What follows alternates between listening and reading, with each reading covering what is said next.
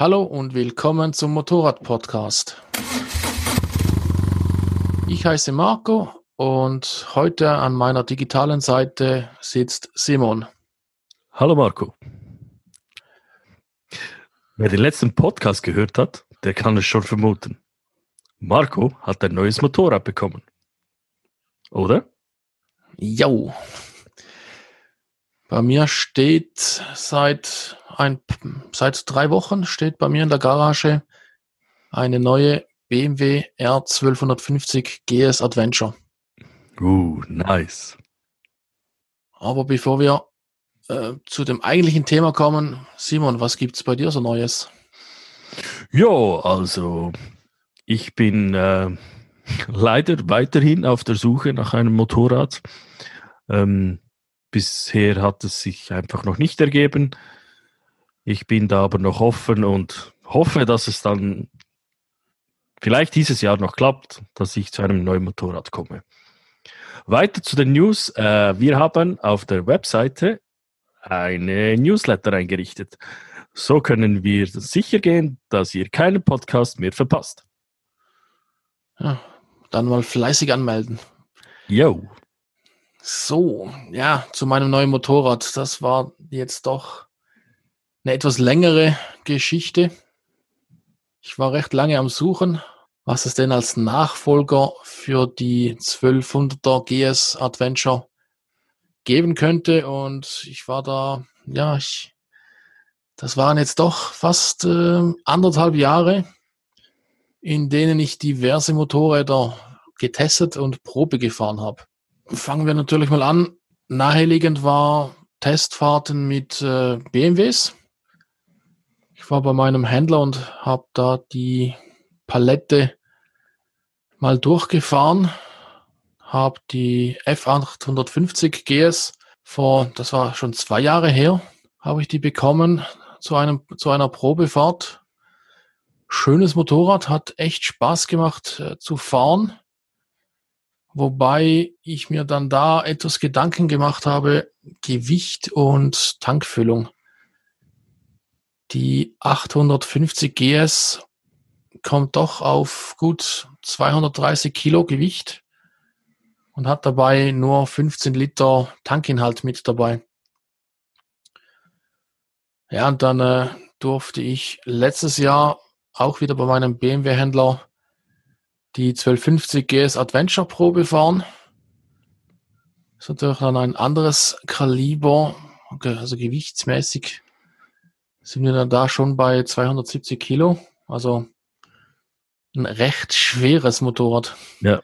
Und dann äh, ja 30 Liter Tankinhalt. Äh, das kenne ich natürlich schon von meiner alten. Von daher das gleiche Motorrad, einfach so acht Jahre jünger. Ja, dazu muss man sagen, dass du, dass, dass du dir das vielleicht schon ein wenig gewöhnt bist, dass du da einen großen Tank mit dir rumschleppst und äh, dass es du das vielleicht auch ein wenig suchst, dass du nicht all 200, 300 Kilometer tanken musst. Und ja, also ich, ich finde den, den, deinen Einwand berechtigt, obwohl es ist sicher ein, ein super Motorrad. Also ich bin die 850er GS auch gefahren. Die hat mir sehr viel Spaß gemacht. Hat einen tollen Motor, finde ich, äh, sehr leistungsorientiert. Aber ich denke, der Tankinhalt ist dann doch ein, ein Argument, vor allem wenn du länger unterwegs bist oder wie du es auch mal ja außerhalb von der Schweiz zieht oder ja Richtung Norwegen, Japan, die ganzen Geschichten, die du auch schon gemacht hast, ist schon so ein großer Tank schon schon etwas Feines. Es, es macht es definitiv einfacher, das, das ja. muss ich gestehen. Ja, denke ich auch. Wobei der große Tank ist jetzt nicht das Allerwichtigste für so eine Reise. Das habe ich gerade auf der Japan-Reise doch kennenlernen müssen. Also in Japan oder auch gerade in, in Russland, so in äh, Sibirien oder ferner Osten, da gibt's mittlerweile genügend Tankstellen. Also da ist, bist du nicht mehr darauf angewiesen, äh, über 200 oder 300 Kilometer fahren zu können, ohne dass du an einer Tankstelle vorbeikommst. Ja gut, ich, ich, gut, ich denke, das ist auch ein wenig eine, ein, eine wie soll ich sagen, eine Komforteinstellung, dass du sagst, ja, ich könnte tanken, aber ich ziehe jetzt einfach weiter und ich könnte, aber ich muss nicht. äh, Hang herum ist es, äh, denke ich, das ist das anderes, wenn du, wenn du ähm, nicht möchtest, aber musst. ja, wenn du dann trocken dastehst und äh, der Motor rausgeht, dann. Äh ja, also ich, ich denke, das ist schon äh, ein also nicht, sicher nicht der wichtigste, wichtigste Entscheid, aber sicher, äh, ja, wenn du ferne Reisen machst, dass, dass es sehr ein starkes Argument sein könnte. Also der wichtigste Vorteil, den ich bei dem großen Tank noch sehe, in einer Gruppe unterwegs bist und keiner den Tourguide spielen will, da sage ich dann immer, ich mache den Tourguide, kein Problem. Wir gehen dann tanken, wenn ich tanken muss. und, und die Komischerweise findet sich dann immer wieder einer. ja, kann ich verstehen. Ganz fiese Taktik. ja, aber dann, dann ging meine Testrunde ja noch weiter. Also ich war dann noch bei Triumph. Der ist hier gleich im Rheintal gibt's einen Händler. Und ich habe, als ich die erste BMW gekauft habe, da war ich schon bei Triumph und habe mir da auch die, die 1200er Tiger angeschaut, die es da vor acht Jahren gab. Und da wollte ich Triumph auch dieses Mal wieder die Chance geben und musste dann merken, Triumph hat ähm, für die 1200er zwei unterschiedliche Modelle am Start. Und der Händler hat dann für mich nur die Alpine Edition ist eine weiße Triumph Tiger 1200. Sieht eigentlich im Dekor echt geil aus. Also ein schön weißes Motorrad, so im typischen Tiger-Look, wie man das Motorrad halt kennt. Allerdings, was mir dann nicht so sehr gefallen hat, diese weiße Tiger gibt's nicht mit Speichenfelgen.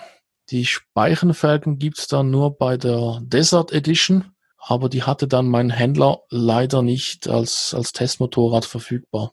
Mhm. Fand ich da etwas schade. Aber mhm. bin dann mit der etwas leichteren äh, Alpine Edition für die Alpen losgezogen und habe da mal ein paar Probetouren gefahren.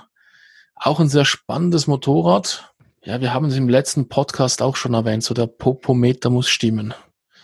Und irgendwie, ja, ich, ich hat er nicht ausgeschlagen?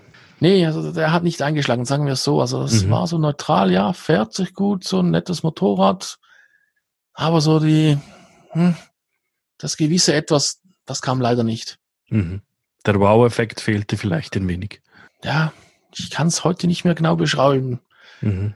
Dann habe ich noch meinem äh, eigenen Honda-Händler bei mir im Ort den Gefallen getan und bin nochmals die Afrika Twin Probe gefahren. Das war meine erste Motorradfahrt mit einem Motorrad mit äh, Doppelkupplung. Mhm, das DCT-Getriebe. Genau. Mhm. Das war auch echt spannend, so die ersten Meter damit. Mhm.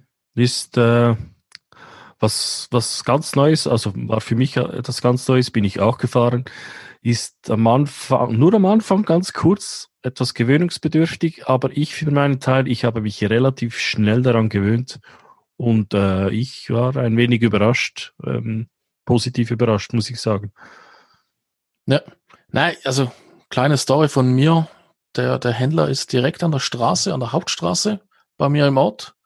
Also man muss sich da direkt in den Straßenverkehr einfädeln. Und ich stand dann da so auf seinem, seiner Hofausfahrt, habe auf meine Lücke gewartet, wollte links abbiegen, also ich musste dann in, in beide Richtungen schauen. Und als dann meine Lücke kam, so kurzer Dreh am Gasgriff und habe mich in den Verkehr eingefädelt, kurzer Blick auf den Tacho, so hm, 80 innerorts in der Schweiz. Ein, Tod, ein Todesurteil in der Schweiz. das war dann noch etwas zu schnell, so Griff am Gasgriff etwas gelockert und dezent zurück und dann schön im Verkehr weiterfahren. Also, und dann später hat es auch wieder gezeigt, also die Doppelkupplung macht echt Spaß, gerade für, für Passfahrten. Also ich konnte dann das Motorrad etwas länger äh, austesten und bin damit nach Graubünden gefahren. Schöne Pässe-Tour über Flüela und Albula Pass. Mhm, schöne Pässe. Ja, die Pässe an und sich machen schon recht Spaß. Und ein Kollege hat mich da noch begleitet, der ist mit seiner 1250 GS mitgekommen und auf dem, das war ich glaube ich, Albula Pass, auf der Passhöhe, unten bei der Passanfahrt, wie man es so hat, wenn man in einer Gruppe unterwegs ist, da fährt dann jeder für sich selber sein eigenes Tempo. Und ich bin dann einfach etwas vorausgefahren, also ich dachte es zumindest. Habe dann nicht mehr groß in den Rückspiegel geschaut und habe da mein, mein Tempo gefahren oder bin da mein Tempo den Pass hochgefahren und auf der Passhöhe angekommen, habe das Motorrad auf dem Parkplatz abgestellt und habe mich umgeschaut und dachte so, wo ist der Kollege? Da ist keiner. Warst du ganz alleine? Die Straße ins Tal runter, das war leer, da ist keiner mehr so, hm, Scheibe. Ist da was passiert so? Ja, nicht sehr lange, so zwei, drei Minuten später kommt dann die GS um, um die Kurve und er hält so an und sagt nur so, mein lieber Schwan, bei der dritten Kurve habe ich dich verloren. Du bist da rausgezogen und weggefahren in die nächste Kurve rein und er hat noch gedacht, so, okay, Marco, fahr du voraus, ich komme da mal nach. und ich habe davon nichts gemerkt. Also du hast nur jetzt wieder in die Kurve rein, wieder raus beschleunigen, mhm. Steuerst die nächste Kurve an, drehst wieder etwas am Gasgriff und fährst weiter. Mhm. That's it. So easy. Aber der Kollege hat dann doch gemeint, also, hm, das war eine echt flotte Fahrt von dir. So. Ich dachte mhm. so, bin da in aller Ruhe hochgefahren. Ich meine, es wird einem ja auch etwas abgenommen. Also äh, ich muss jetzt schauen, dass ich mich nicht unbeliebt mache. Also ich schalte schon auch gerne. Ich finde das cool. Aber wenn man mal eine, die Chance hat, zu mein, ein Automatikgetriebe zu fahren, also etwas wie DCT oder so, das sollte man unbedingt einfach mal ausprobieren, weil, wie gesagt, es wird einem etwas abgenommen und man hat die Chance, also sich richtig auf die Straße zu konzentrieren, vielleicht auch mal das der eine oder andere Moment äh, auf die Landschaft zu, äh, zu, schauen, wenn man unterwegs ist. Also das ist schon etwas, ja, etwas, etwas Feines auch, finde ich. Es hat Vor- und Nachteile, es ist sicher so. Es hat nicht nur Vorteile. Ich denke, ähm, wenn man mit Situationen konfrontiert wird, wo man sonst einfach runterschaltet oder einfach auskuppelt, diese Möglichkeit ist eher schwierig mit dem DCT, man muss dann anders das Ganze anders handeln, aber ich, ich finde, man sollte so, sowas mal versucht haben. Da, da bin ich voll bei dir. Also ist mal was anderes. Probefahren mit so einem Motorrad mit DCT-Getriebe, das, das sollte man sich jeder Kupplungsfetischist sollte sich das trotzdem mal anschauen. Ein paar Meter mit so einem Motorrad fahren, also es ist echt ein anderes Fahren und ist so. Es kann Spaß machen. Es kann echt Spaß machen, aber wenn man dann quasi nicht mehr an der Kupplung sitzt und dann die ganze Zeit hoch und runter schalten muss, weil man da im, im optimalen äh, Drehzahl unterwegs sein möchte. Nein, die Kupplung nimmt einem die Arbeit sogar ab. Also Wobei man sagen muss, man hatte die Chance, man hatte mit äh, Daumen und Zeigefinger, kann man ja hoch und runter schalten. Also wie quasi, wie, man das beim Auto kennt, äh, so Tiptronic oder so. Man kann dann mit einem Knopfdruck rauf und runter schalten, ohne Probleme.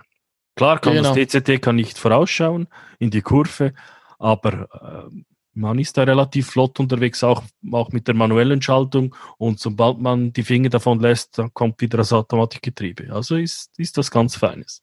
Ja, genau, genau. Gut, dann äh, zum, zur nächsten Marke. Da stand bei mir noch äh, die Yamaha auf der, auf der Testliste. Da habe ich im letzten Podcast schon etwas darüber erzählt, als ich die 700er Tenere Test gefahren bin. Müssen wir jetzt nicht mehr weiter darauf eingehen. Die war definitiv zu hoch. also die, vor allem diese speziell umgebaute mit dem speziell hohen Fahrwerk. Ja, die ist schon arg hoch.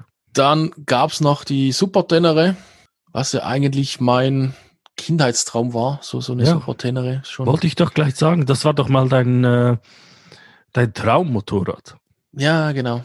Ich kann mich noch erinnern, wie der Poster bei mir im Kinderzimmer an der Decke hingen. Es war echt ein geiles Motorrad. Ist auch heute noch ein geiles Motorrad ja, wir wollen es jetzt nicht schlecht reden. Also so ist es nicht. Aber das, das, ist das Fahrgefühl, das du angesprochen hast. Man hat da eine Vorstellung und man denkt sich, wow, dieses Motorrad will ich unbedingt, das kann nur passen. Das ist super, das ist das, was ich möchte. Und dann fährst du und denkst, denkst du, ja, ist okay, aber äh, und dann merkst du halt einfach, es ist nicht einfach nur die Vorstellung und die technischen Zahlen und Daten, Datenblätter äh, und die Werbung und, und äh, schlag mich tot. Es ist wirklich einfach das Fahren und wenn es dann halt einfach nicht passt, dann passt es nicht. Guckt. es, es kommt dann doch nicht ganz. Und ein kleines Detail, was sich auch etwas gestört hat, also gestört, entschuldigt, Gewicht. Die Super Tenere kommt dann doch auf 265 Kilo. Ja, ist schon fahrbereit. Mhm. Wenn ich dann das mit der 1250er GS abgeglichen habe, die ist bei 268 Kilo. Da fehlt nicht mehr viel und die GS hat dann doch von allem ein bisschen mehr dabei. Also ein bisschen mehr Leistung, ein bisschen mehr Newtonmeter, also ein bisschen mehr Kraft und ein bisschen mehr Tank. Also ein ganz blödes, äh, ganz blöder Vergleich. Zu guter Letzt noch ein Besuch in Österreich. Natürlich musste ich auch mal auf eine KTM drauf sitzen. Wobei ich gestehen muss, also das orange Motorrad gefällt mir persönlich nicht so ganz. Ist nicht ganz mein Motorrad. Ich kann es nicht genau erklären, aber alleine schon die Optik irgendwie passt mir nicht ganz. Und bei den neueren Naked Bikes oder bei den neuen Straßenmotorrädern haben sie auch diese komische Scheinwerfermaske verbaut. Das ist jetzt mal gar nicht mein Ding. Aber man soll ja offen sein und mal auch mal versuchen. Es ist sicher so. Ich denke, es ist ein Versuch wert, äh, zum, die ganze KTM, also da in Betracht zu ziehen. Die haben sicher sehr gute Motorräder. Man bekommt da sicher sehr viel Motorrad äh, für aber auch viel Geld, also vergleichsweise ja mit anderen. Ähm, ich will jetzt diese nicht in, in, mit anderen in Betracht ziehen, aber es ist rein auch vom optischen her finde ich, die, die Lichtmaske ist da schon speziell. Also vor allem bei der 790er, die Adventure, die ist auch, oder allgemein die 790er, die ist ja, sie ist zwar sehr Offroad orientiert, hat einen guten Motor, aber rein optisch, äh, ja, eher, ah, eher speziell. Da werden wir jetzt die, die KTM-Fanatiker widersprechen. Aber ja, das ist ja auch ein wenig Geschmackssache. Über Geschmack lässt sich ja be bekanntlicherweise nicht streiten oder eben streiten, wie auch immer man das sehen möchte. Aber ja, soll ja optisch ja auch ein wenig passen. Ja, und genau in der Familie habe ich dann auch die äh, 97er Adventure Air Rally Probe gefahren. Schönes Motorrad, ja, ein ordentliches Ding, hä? rein Motorenleistung her. Ja, und vor allem es ist auch noch eine recht seltene Chance, so ein Motorrad zu finden oder zu fahren. Weil äh, KTM hat ja davon nur 500 Stück produziert. Das wusste ich gar nicht. Ja, genau. Auf 500 Stück limitiert. Das sind limitiert, das wusste ich gar nicht. Ja, ja okay. Ähm, geiles Motorrad, motormäßig echt eine Wucht. Also dafür, dass sie unter 200 Kilo sind für das Motorrad, ist es doch recht kräftig im Anzug. Also es lässt sich echt flott damit fahren. Nur, ich muss gestehen, also die Front an sich so, ah, ja. Man muss es lieben oder es ist nichts für einen. es ist, es ist auch da wieder, man hat die, die Licht, die, die, die, die Maske vorne, die sind halt überall bei KTM etwas ähnlich, sage ich jetzt mal, bei den schwereren, größeren Motorrädern. Und ja, das ist ja schon etwas speziell. Wobei man sagen muss, gewichtmäßig ist die schon etwas leichter als die anderen. Also ich, ich dachte, die ist so um die 220 Kilo, 218 oder irgend sowas. Nee, die kommt echt leicht daher. Also das ist ein geiles Motorrad. Gewicht leistungsmäßig echt, ja, Straßenräuber. Also, ja, also das Fahrgefühl ist sicher super. Also in der Schweiz Pässe hoch und runter damit, da hat man definitiv seinen Spaß. Ich habe dann beim gleichen Händler noch die 1290er Super Adventure R fahren können. So quasi die große Schwester von dem Motorrad. Leistungsmäßig der Hammer. Also das Ding zieht ab, Hut ab. Also ich dachte schon, die, die GS hat einen guten Anzug, aber die KTM, da schlackert dir dann effektiv die Ohren unterm Helm, wenn du am Gas andrehst. Und vor allem die Kraft, die ja das Motorrad auf die Straße runterbringt, also der Hammer. Zumal das Motorrad ist auch knapp über 200 Kilo schwer. Also lass mich nachschauen. 217 Kilo. Die 1250er GS mit runden wir auf 270 Kilo. Hat fast die gleiche Leistung, aber schleppt halt noch gut 60 Kilo mehr mit sich herum. Also das merkst du dann schon. Das sind 60 Kilo, sind viel. Wobei man sagen muss, bei der GS ist jetzt vielleicht der Vorteil, wenn man das so, so sehen möchte, der, der äh, tiefe Schwerpunkt jetzt vor allem beim Boxermotor. Das kann man jetzt als Vorteil erachten, obwohl sie schwer ist vom Handling. Ich denke, beim Fahren selber merkst du wahrscheinlich nicht sehr groß etwas davon.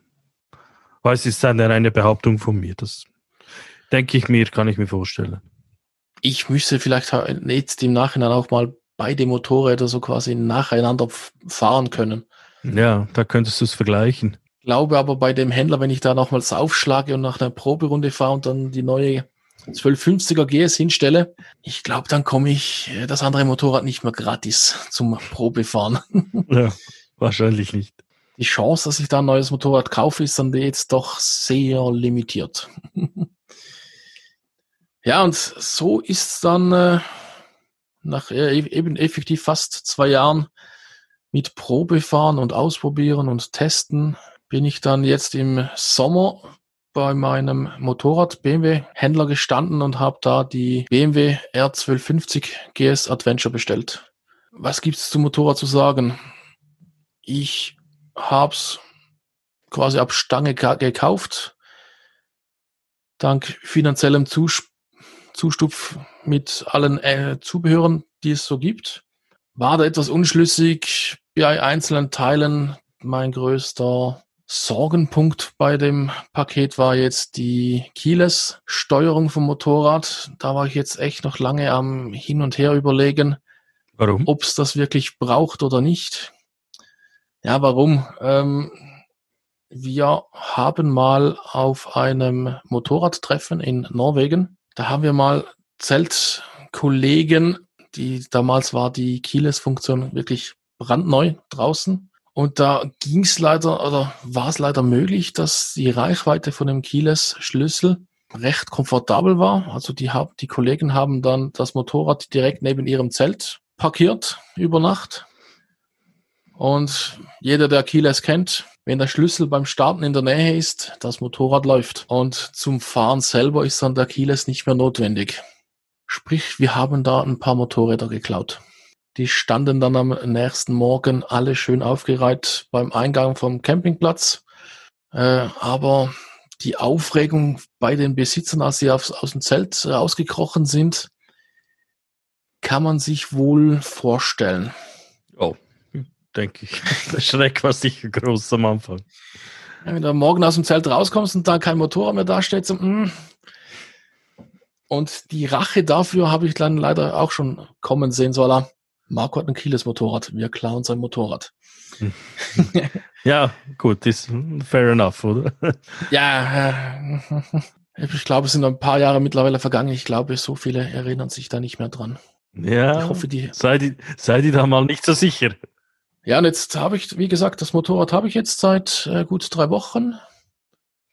Die Einfahrkontrolle mit 1000 Kilometern oder mittlerweile hat BMW das etwas hochgeschraubt. Das sind jetzt 1400 Kilometer bis man zur Einfahrkontrolle muss. Das habe ich dann auch freudig in einer Woche runtergefahren, habe gleich Urlaub genommen und bin eine Woche mit dem Motorrad durch die Schweiz getourt. Musste dem Ding ja auch mal die eigene Heimat etwas zeigen, wo es dann jetzt zu Hause ist.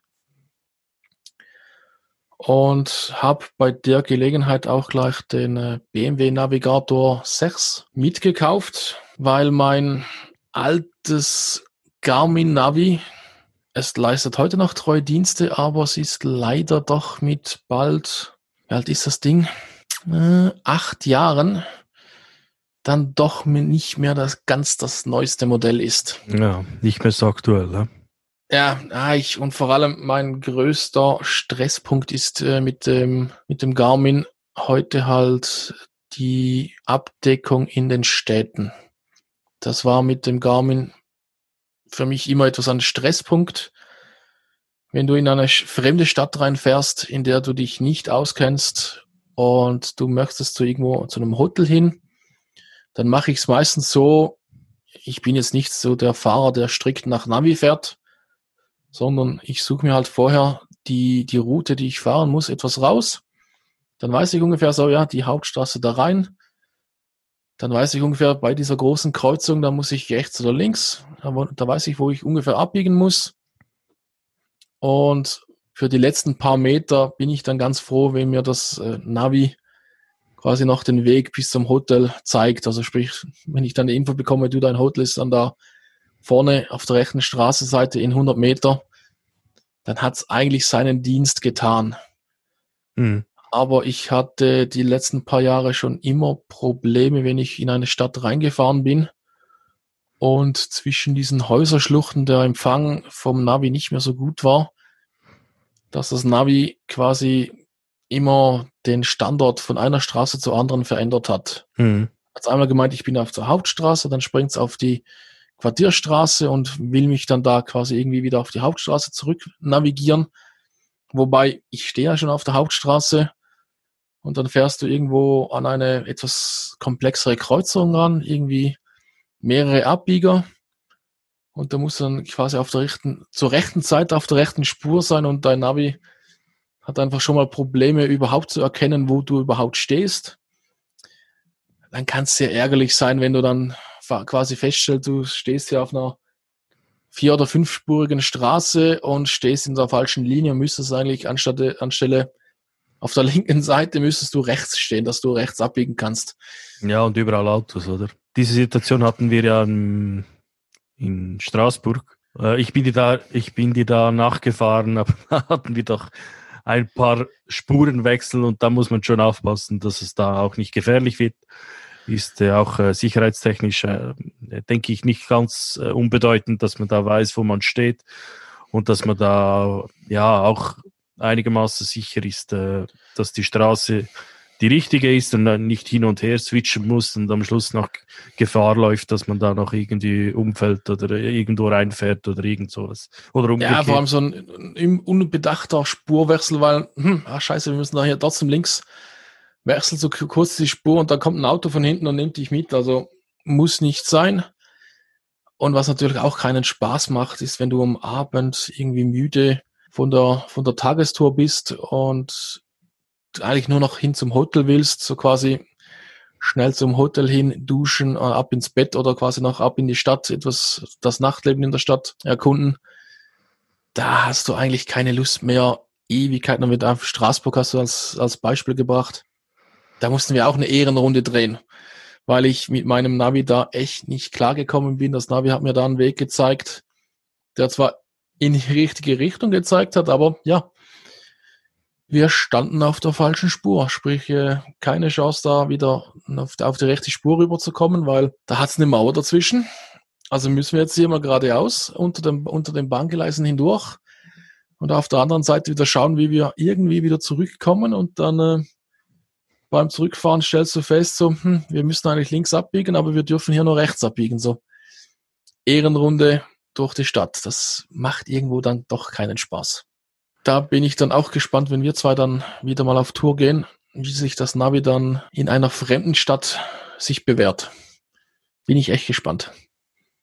Ich auch. Also vor allem, wenn wir wieder mal auf Tour gehen, denn äh, aktuell geht es ja nicht ohne Motorrad, äh, aber wenn dann, ja, dann wäre es sicher mega. Egal, ob jetzt das in der Schweiz ist oder irgendwo etwas weiter weg.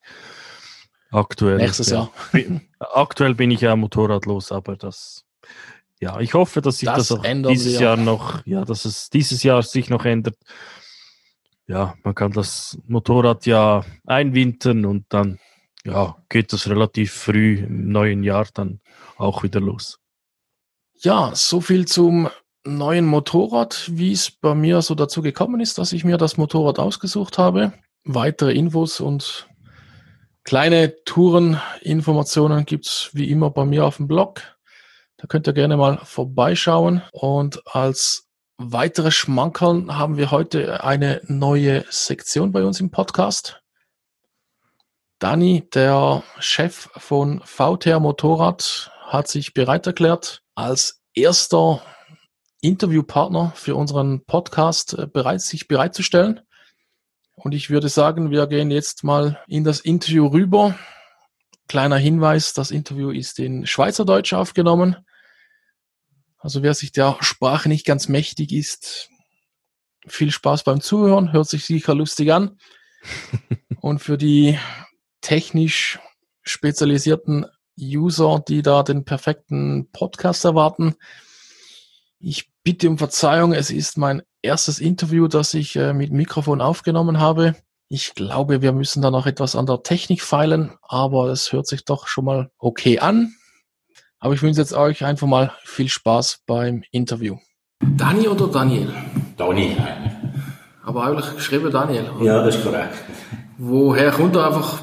Seit ich denken kann, sagen wir Dani und nicht Daniel. Okay, ja, ja, ja. die Frage schon mal klärt. Ja, ja, aber ich höre auf alles.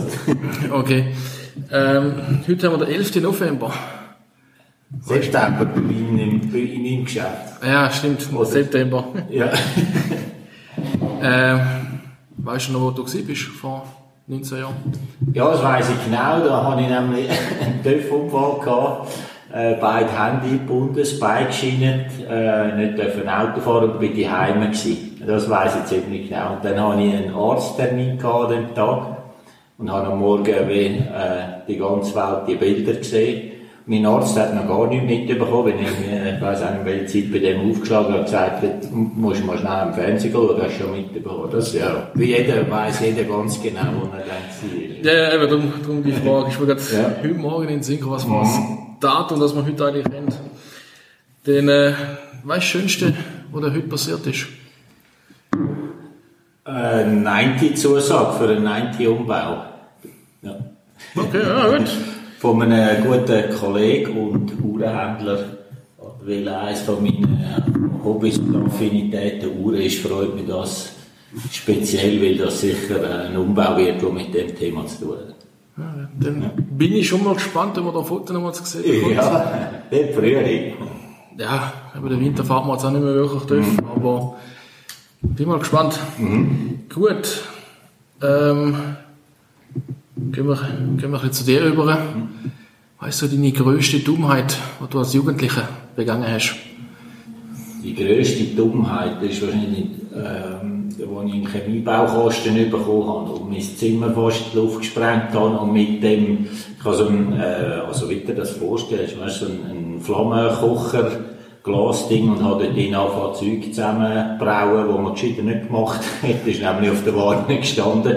Dann hat es mir das Ding um die Ohren umgeschlagen und zum Glück kein Glassplitter und nichts in den Augen. Aber fast das eigene Zimmer abgefangen. Äh, ja, hat ein bisschen wüst ausgesehen und dann, ein paar auf die Theke gegeben. Ja. Da werden sich deine Eltern gefreut haben darüber. Extremst, ja. Gut, dein Lieblingsschulfach früher noch? Das ist lustig, ich habe gerade gestern mit meinem Sohn diskutiert, der ist 8, geht in die zweite Klasse. Äh, ich glaube, das war äh, Geografie und Geschichte. Geografie und Geschichte? Ja, ja. Okay. Wie da? Also einfach... Ich weiß auch nicht, äh, lustigerweise, obwohl ich ein Techniker finde, bin ich nie von Zahlen fasziniert und begeistert gewesen. Äh, und Sprache habe ich irgendwie das Glück, keine Ahnung woher das, das kommt, dass man Sprache sehr einfach gönnt. Darum habe ich auch nie eine Aversion gehabt oder so. Äh, Deutsch war mein Hatefach gewesen. Biologie eigentlich auch, aber mich hat immer äh, äh, die Welt interessiert, wo ist was, was für Kulturen, was für Geschichten stecken dahinter. Das prägt mich vielleicht heute noch, dass, äh, dass ich äh, Motorräder die ich entweder selber baue oder mir als Firma für Kunden umbauen, immer eine Geschichte hinten dran haben. Oder wenn ich andere TÜV sehe, äh, wo Geschichten hinten dran stehen, das freut mich immer eigentlich mehr als irgendein Objekt, das gut aussieht, aber, okay. aber nicht, nichts zu erzählen hat oder keinen Hintergrund hat.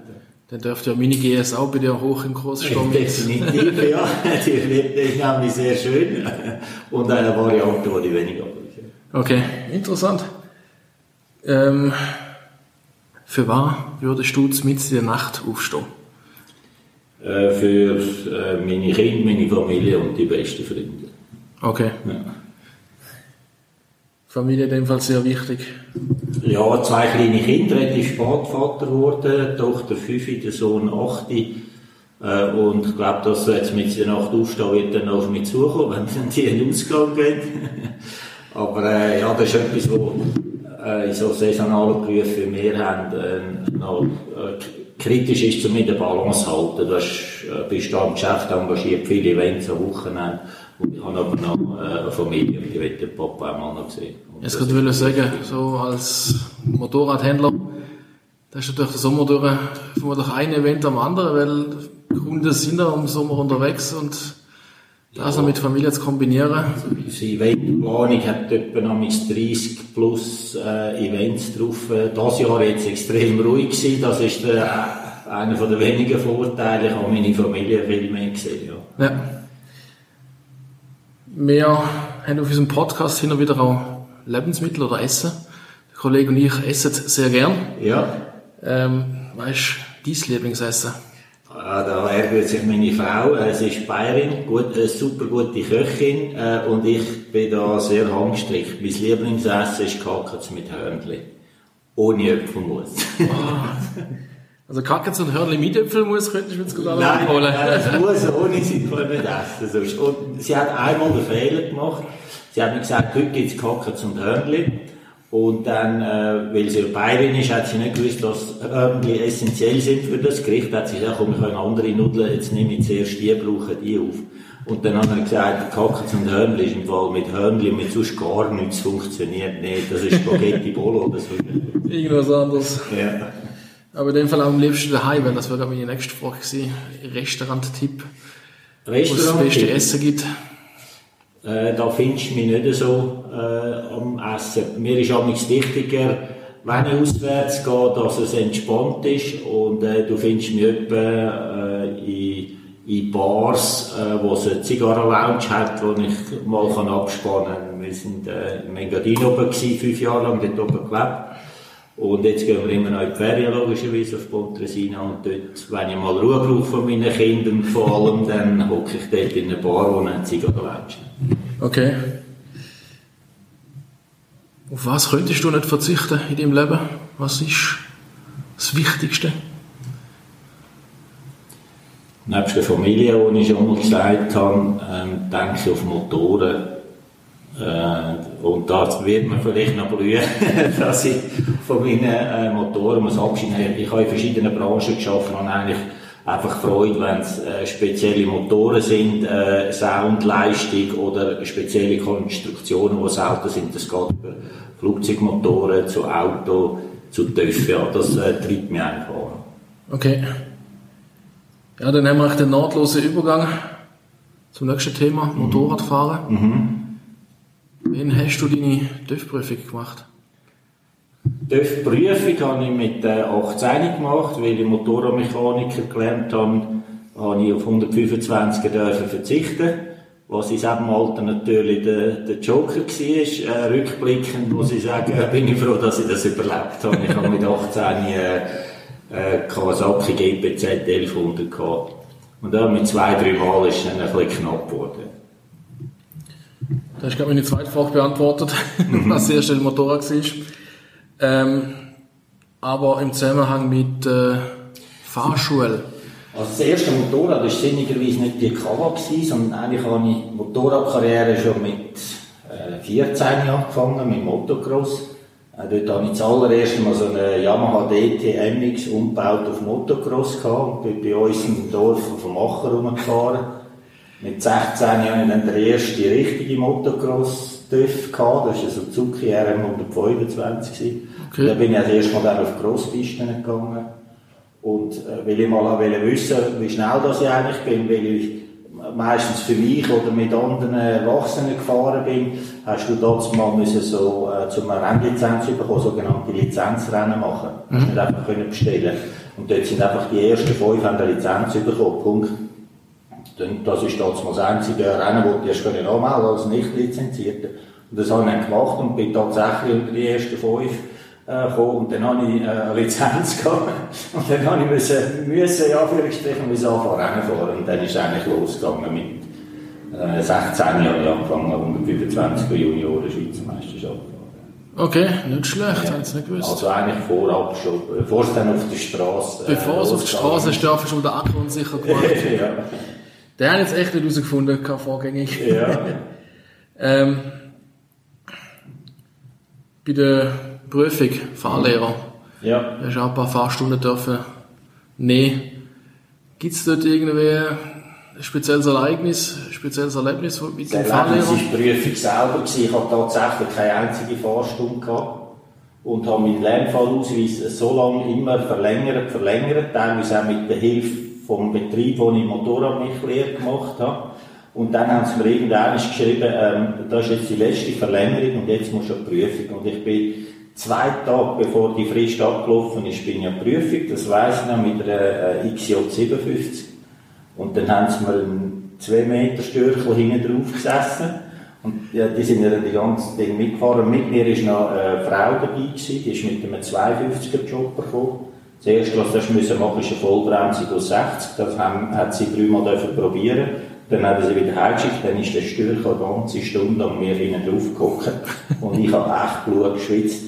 Und dann habe ich die Prüfung bestanden, der hat mich durchgewunken und das beste Erlebnis war, als ich zum Dorf ausgefahren bin, wo ich Prüfungstermin hatte, Ende 60, bin ich dann auf dem Hinterrad im zweiten und dritten Gang mit der XL gefahren. Ja, nicht schlecht, nicht schlecht. Ähm, ja, was, was hätte ich als Kind überhaupt dort zum Motorradfahren gebracht? Sind das die Eltern gewesen, oder ist das Kollegenkreis gewesen? Ein Teil habe ich Benzin mitbekommen. Mein Vater hat eine Autolackiererei gehabt. Mein, mein Bruder ist eigentlich im Autosport äh, und ich habe dann einfach zwei Räder abgesagt.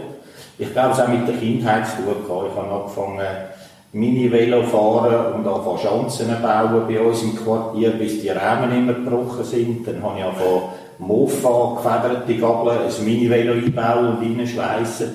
Und dann ist die Karriere wie bei so vielen TÜV-Fahrern mit Mofa und frisiertem Mofa weitergegangen und immer im Dreck gefahren. Und mit dem ist wahrscheinlich die Leidenschaft für Offroad gekommen. Dann hat mich meine Mutter als Kind und Jugendliche quer durch die Schweiz gefahren, dass ich Motocross-Rennen schaue. Also in dem Fall aber Familie ein bisschen. Ja, ich denke, der größte Teil ist Benzin. Der zwei Radaffine in der Familie. Ja. Gut, irgendein schwarzes Schaf muss in dem Fall in der Familie ja, geben. das ist richtig. ähm, aber in dem Fall schon einige Motorräder besessen. Ja. Gibt es eins, wo du am meisten dran hängst? In dem Fall schwierige Frage. Schwierige Frage. Das eine ist sicher äh, Polizia UNO, wo ich jetzt äh, sieben Jahre lang Achtelmeilen Vintage Drag Racing Europameisterschaft gefahren bin. Das ist so ein Teil von meinem äh, Motorradleben. Man sagt, ich nehme mich auch Wachmeister Studer äh, wegen dem TÜV, der hat mich sicher geprägt. Und sonst hat es einen Haufen TÜV gegeben, wo ich, wo ich nie mehr wieder vergessen. Zum Beispiel eine Kawa 57 äh, Turbo gehabt, eine von den ersten und habe dann dort gelernt, dass hinterräder fahren mit einem Turboladen anspruchsvoll ist, wenn der einsetzt. also, das ist ein TÜV, den ich nicht vergesse. Und dann ich die, eben, wo gesagt hast, die 11er KW GPZ EGRI 4 Anlage umgebaut und hübsch gemacht. Die hat übrigens meine allerkürzeste Fahrzeugausweiskarriere, die ich je im Leben hatte, bewirkt. Ich bin mit dem TÜV äh, mit der Garagenummer drunter und drüber meine äh, Garagenummer drüber und drunter meine richtige Nummer. Ähm, Straßenverkehrsmittel umschreiben. Äh, dort habe ich im Aargau gewohnt. Blöderweise ist auf dem Weg im Straßenverkehrsamt habe ich einen überholt mit der Egli 4 und ein bisschen aufgezogen. Äh, das war ein Velofahrer. Das war jetzt dummerweise der Hallenchef von Schaffisheim. Und dann bin ich an den Schalter her ähm, Ausweis abgegeben, Papier umschreiben. In dem Moment, wo mir der Schalter den Ausweis herweg, klopft es mir auf die Schulter, ist ein Polizist hinter mir und gesagt, ist der grüne Kawasaki da aus? Ich sage, ja, das ist meine. Er hat gesagt, geben Sie mal. Und der ist wirklich frisch drauf hintere gegeben und wieder weg verschwunden. Also ich habe ihn eine Sekunde in den Finger gehabt. Okay, ja, nicht schlecht. Ist ja nicht mehr. Äh, jetzt unabhängig vom Machen und Kosten, mhm. was wäre so dein Lieblingsdorf?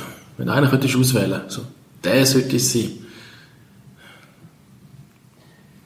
Äh, wahrscheinlich heute, wenn ich heute einen kaufen darf, äh, Brown Superior wahrscheinlich, wenn es modern soll sein und so schwöre ich wahrscheinlich äh, Rickmann Honda mit Yoshimura äh, Kit drauf nehmen, weil wir früher äh, Rickmann Importeur sind, wo ich die Lehre gemacht habe, plus Yoshimura Importeur und von denen habe ich zwei, drei aufbauen in der Stiftung. Das würde ich heute nehmen, wenn ich irgendeinen alten TÜV auslesen Da müssen wir mal ein paar Bilder für suchen, weil da sagen wir es gerade gar nichts. Nein, das ist ein alter äh, englischer Rahmenhersteller. Ja, ja. Heute Polyesterschalen, aber äh, damals mal eine Hausnummer. Aber ich suche für den Podcast noch ein paar Fotos aus und dann äh, ja, ist gut, ja. Zuhörer auch mal anschauen. Wenn ich mal Honda CD57 musst du mal googeln. Die haben wir 900 daraus gemacht. Das tönt noch spannend. Ja. Ähm, ich weiß nicht, hast du in meinen letzten Podcast reingelassen? Ja, ich habe ich hab nur schnell durchgeblättert, um zu schauen, wie lang das er ist und eben gehört, dass er Hochdeutsch ist. Darum bin ja. ich jetzt sehr entspannt, also ja. Ähm, nicht auf Hochdeutsch sprechen. es geht ja dort darum, um den Kauf ja. von einem Motorrad. Ja. Auf was schaust du, wenn du ein Motorrad kaufst? Weißt du, der am natürlich wichtig? Das Allerwichtigste ist meiner Meinung nach, dass ich das Motorrad das kann, was der Kunde will. Ähm, und zwar braucht es da ein bisschen mehr wie eine Frage. Also, was ich viel antreffe, für Leute, die kürzere Beine haben, die wollen etwas möglichst tief. Und wenn ich da in, in Tagesgeschäft schaue, landet meistens dann viel bei Jobber und in der ersten Fahrstunde merken sie, dass das einen Nachteil hat, das Thema Handling. Und so versuche ich eigentlich in einem Gespräch herauszufinden, was will der Kunde, was hat er für Erfahrung, will er reisen, will er einfach am Feierabend Kopf Lüfte dürfen weil eine Technologie soll eher emotional sein. Äh, da gibt es mannigfache Fragen, um für mich richtig herauszufinden, ob es der richtige TÜV ist. Und matchentscheidend ist für mich immer noch äh, Probefahrt. Und vielen, die jetzt irgend von einem Konzept, nehmen wir dieses Beispiel GS, umsteigen zum Beispiel auf einen Vierzylinder XR, ähm, aus Erfahrung sage ich denen, mach bitte äh, zwei bis drei Stunden Probefahrt. Nicht nur eine halbe Stunde da ums Eck und musst dich zuerst auf den Motorcharakter einschiessen, so bis du herausfindest, passt das wirklich. Mhm. Also ich glaube, die Beratung am Kunden zuhören und nicht schon den TÜV im Kopf haben, wo du jetzt dann willst aufs Auto drücken, weil du von dem noch zwei Lager TÜV hast. Das ist für mich das Wichtigste. Du kannst zwar kurzfristig dein Lager abbauen, aber du wirst den Kunden verlieren über die Zeit. Und für dich persönlich? Auf was schaust du selber? Das kann er nicht sagen. Die allererste Frage ist, wie gut kann ich es umbauen? Und wie emotional ist es äh, soundmäßig und äh, wenn es alte Töpfe sind, äh, was für eine Historie hat es. Also dem lieber eine alte Maschine und du willst auch etwas dran schrauben Nicht zwingend, nein. Also äh, für mich eines der besten Objekte ist immer noch ein 90 oder was man heute generell in der Branche als Retro anschaut. Und äh, dort habe ich immer schon das Bild im Kopf, wie das eigentlich müsste aussehen. Äh, weil ich habe in meinem ganzen Leben noch nie ein äh, Standard-Serienfahrzeug besessen. Ich habe Velo, Töffel, Töff, Auto, ist immer alles nicht mehr original. Okay. Ähm, gut, hast du deine Kunden angesprochen? Ähm, weißt du den Kunden mit der längsten Anfahrtsdistanz? Tessin. Also Kunden aus Deutschland, die Umbaukunden sind, aber die sehen ich meistens nicht mehr für Service. Ich, ich habe Kunden aus dem Tessin, die fahren für Service Reifen aus dem Tessin nach Schmeriken und da, der Gipfel hat der letzte abgeschossen, hat nur ein Software-Update machen. Dann habe ich gesagt, ich würde jetzt nicht wegen einem Software-Update zu uns fahren, geh doch bitte schnell zum Kollegenhändler im Tessin, Stecker reinheben und dann haben sie dann gesagt, ja, das brauchst du nicht, Software-Update. dann ist er gleich wieder daher gekommen. Also in der Schweiz ist äh, Tessin, Graubünden, so. Dann ich schon schür gehofft, dass ich mal als St. Galler noch ja, da gut dabei bin. Gehörst zum, gehörst zum erweiterten Kreis, ja. Aber die haben jetzt Highlights. Also Tessin ist jetzt echt eine gute ja, Kundenbindung. Und wirklich immer, immer kommt eben für Zeug, wo der fährt da gefühlt 20 Motorradhändler, die man den Reifen wechseln vorbei. Ja, ich würde sagen, also bist jetzt nicht gerade um die Ecke rum, bis ja. du überhaupt raufgefahren ja. bist. Also, okay, Hut ab. Dann vielleicht die andere Kategorie, die ich vielleicht kann gewinnen kann. Schmutzigste Motorrad? Äh, Marco Facci. okay, immerhin etwas gewonnen. ja. Oder mein eigenes, wenn ich den grösser Aber der putze ich dann auch Sachen. Ja, es ist mir bei der Frage schon in den Sinn gekommen, ich da einmal abgehauen. Ich weiß zwar nicht, ob das noch zu Stucki-Zeiten war oder Ja. so. Da hat es ja gerne einen halben Baum im Töpfchen gehabt. Sicher. Aber in dem Fall war es sehr, sehr noch zu Stucki-Zeiten gewesen, weil, äh, da bin ich Das direkt passt so sein, ja. von Norwegen heimgekommen. Ja. Das Ding ist braun aber nicht mehr schwarz. Ja. Und, äh, äh, hat man dann noch Tannenbäume gezeigt, wo hinten dran noch rausgeschaut hat, du, da hast du den Fall auch noch mitgebracht. So, Okay, äh, also dann hast du gewonnen, ja. ähm, wie siehst du die Zukunft der Motorräder? Das ist eine spannende Frage. Das ist auch eine, die mich äh, viel beschäftigt. Also jetzt relativ kurz, mittelfristig wird uns die Thematik Lärm beschäftigen. Ähm, und das macht mir ehrlich gesagt ein bisschen Sorgen. Das erste Beispiel haben wir jetzt gesehen im Lechtal, äh, Stammheimertal, äh, wo es anfangen, Lärmschrauben zu ziehen, mit dem wir riesige Diskussion äh, in der ganzen Motorradwelt ausgelöst haben. Da bin ich gerade äh, die paar Tage unterwegs gewesen. Also, Ja. ich muss sagen, die Tafeln haben einen richtig großen Impact, weil vor Ja. der Tafel hast du Verkehr ohne Ende, Ja. fahrst an der Tafel vorbei, Ja. bist allein. Ja. Da sind gerade Töpfe unterwegs. Das Das wäre der Vorteil von einem riesigen. Ja. Ich bin gerade noch zum Glück knapp drunter mit 92 dB, Ja. aber pff, Also das macht mir echt Zeit ein bisschen Sorgen, dass man das vermisst. Äh, zweite Fragestellung ist für mich, was ist die nächste und übernächste Generation Motorradfahrer? Äh, wenn ich ins Autobusiness schaue, wo ich auch drin geschafft habe, wird das Thema, ich besitze etwas immer weniger wichtig. Da brauchen wir Antworten zum Thema Mobilität, dann mieten, wenn ich will. Und zwar nicht durch die Halbschweiz zu VTR auf Schmeriken müssen fahren, sondern dort kann ich nehmen, wo ich es gerade will und dort wieder herstellen. Da gibt es im Auto sind schon viel weiter. Und äh, wie das Autothema Elektromobilität, ich glaube, da müssen wir noch ein bessere Antworten haben. Thema Fahrdynamik, Reichweite und Fahrspaß. Ja, ich denke- wenn ich jetzt auf unsere, Bra äh, auf unsere Marke schaue. Das wird, wird unsere Zukunft beschäftigen. da bin ich echt gespannt, was BMW noch in Zukunft bringt. Ja. Ähm, Roller haben ja schon mal brauchbare Reichweite, was Elektroantrieb bedeutet, aber ähm, wenn ich so überlege, wenn ich jetzt die letzten paar Tage im Grenzgebiet Italien, Ja. Österreich, Schweiz so gefahren bin, so einem Tag, äh, wenn ich dann denke, so 200 Kilometer Reichweite mit Elektroantrieb auf einem Roller, äh, da wäre irgendwie so drüber an der Zapfsäule gestanden, hätte wir müssen aufladen sollen. Ich glaube, wir haben mehr an der, der Akkumulatorenindustrie. Wenn die nicht äh, in näherer Zeit schaffen, leichtere Akku mit mehr Leistung herzubringen, äh, wird es keine vernünftige Antwort geben. Was ich aber sicher bin, wenn du auf unser Concept-Bike mal geschaut hast, der DC Roadster, wenn immer äh, unsere Marke etwas elektrisch bringt, wird es nicht das Thema sein, dass es möglichst sparsam von A nach B, sondern es wird immer müssen dynamisch und Spass machen. Und das stimmt mir eigentlich positiv, dass man nicht einfach etwas auf den Markt wird. Aber da wird, glaube ich, in den nächsten Ja, noch mal was kommen. kommen. Sachen kommen. Gut, noch ein paar geschäftliche Fragen, wenn du Auskunft willst geben. Äh, Als ich mein Motorrad bestellt habe, da hast du dann, ich habe schon leicht Hoffnung gehabt, wenn ich jetzt so komme, ich wieder ein neues Fahrzeug kaufen bei dir, Ja. dass ich vielleicht noch einen guten Preis bekomme, dass du mal einen TÜV wieder kannst verkaufen. Aber dann hast mir du auch schon gesagt, so, also, bei euch läuft es gut, Absatz von Neufahrzeugen läuft gut bei euch. Wie viel haben wir jetzt so im Corona-Jahr 2020 so pro Monat abgesetzt? Äh, pro Monat, äh, das sind wahrscheinlich, äh, es gibt Spitzenmonate, wo wir über 30 abgeliefert haben.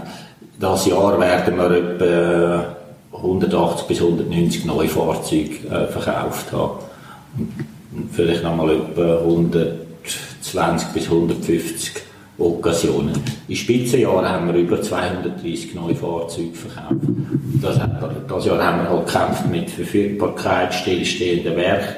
Ähm, als zweite Challenge ist dann gekommen, äh, Modellwechsel, End of Production, zum Beispiel von einer 90, zum Beispiel Euro 4, Euro 5 Umstellung von einer GS, wo du jetzt gerade überkommst. Ähm, das hat alles Zeug eigentlich, wo, man, wo ich noch länger und mehr hätte können verkaufen, habe ich nicht können verkaufen. Und zusammen mit Corona ist das, das Jahr eine extremste Challenge gewesen, ähm, wo ich eigentlich dankbar, ich Anfangsjahr gedacht, da werden wir massivst unter, unter Ziel landen und jetzt können wir so aufs, aufs Ziel her. Also wir holen es auf, aber äh, wir werden es nicht mehr überholen und es wird kein Brillanzjahr, aber für das Covid-Jahr ein okay Jahr und Schaden kleiner als ich befürchtet habe. Was ich sehe, wenn ich auf den Wettbewerb schaue, ist halt, was unsere Stärke ist, ähm, BMW kommt sein eigen konfiguriertes Fahrzeug können liefern. Ähm, das ist in dieser Zeit äh, äh, wie ein gebrochener Arm. Das ist ein Nachteil. Ja. Ähm, das Konzept, das unsere japanischen Wettbewerber haben, ist, du kannst nicht ÖV in grün, rot, blau, welchen willst kaufen mit dem heisst das, du kannst einfach als Lager bestellen, verkaufst es sowieso. Das ist ein Nachteil gewesen, speziell das Jahr Mittelklasse extremst gefragt. Letztes Jahr, wo du direkt eine grosse Prüfung machen und da haben wir 57 GS massive Lieferschwierigkeiten gehabt, 58 GS schwierig 900 R und XR, unsere Neuheiten hättest du Anfang der Saison können verkaufen wie Weckli, da hast du kaum das Zeug bekommen, also ich habe schon die nächsten fünf schon verkauft, die gar noch nicht da sind. Okay. Das ist ein der Nachteil, äh, wenn du so einen Markt hast wie wir. Äh, aber alles in allem, wie gesagt, würde ich sagen, Schaden weniger gross als befürchtet und, äh, und etwa auf Ziel. Weißt du, der beliebste TÜV? Also welche Marke GS oder Roadster oder welche, welche haben am meisten über den Ladentisch laufen lassen? Das ist all Jahr GS. Jetzt bin ich, ich bin zwar erst sieben Jahre in dem Geschäft, aber ich habe jetzt schon viele Neuheiten gesehen. Die nächste steht gerade vor der Tür in einer Woche, steht da ein R18 am Laden rein. Äh, du kannst Neuheiten bringen, wie du willst.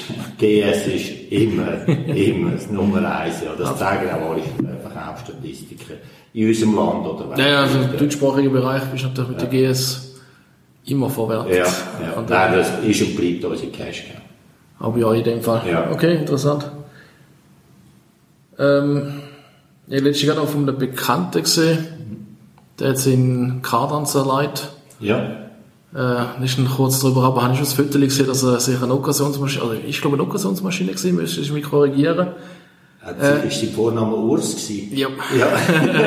das war keine Okkasion, das ist ein neues. Okay, ja. aber ist noch relativ schnell gegangen bei ihm, dass er, oder ist das schon bei euer Lager?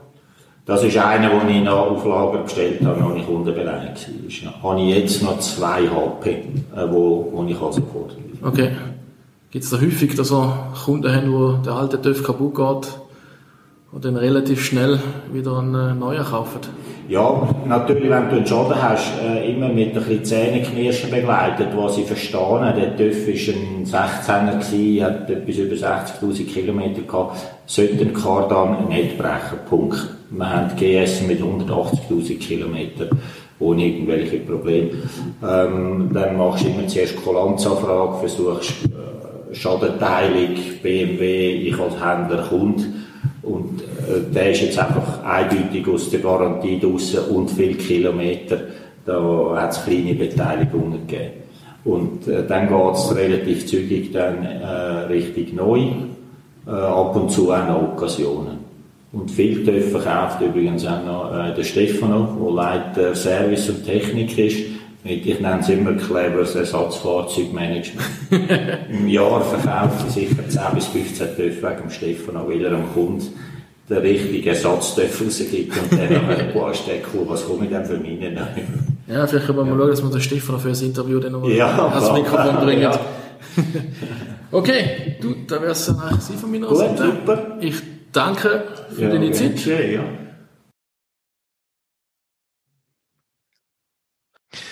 Jo, und zum Schluss, tja, haben wir was vergessen oder hast du, hast du irgendwelche Vorschläge, irgendetwas, das dich interessiert oder sonst etwas, irgendein Input, dann kannst du es jederzeit auf info.motorradpodcast.ch erreichen. Und alle anderen Infos findest du auf www.motorradpodcast.ch. In diesem Sinne ein Tschüss von mir. Jo, und ein Ciao auch von mir. Und wir sehen uns beim oder wir hören uns beim nächsten Motorrad-Podcast. Wir freuen uns auf dich.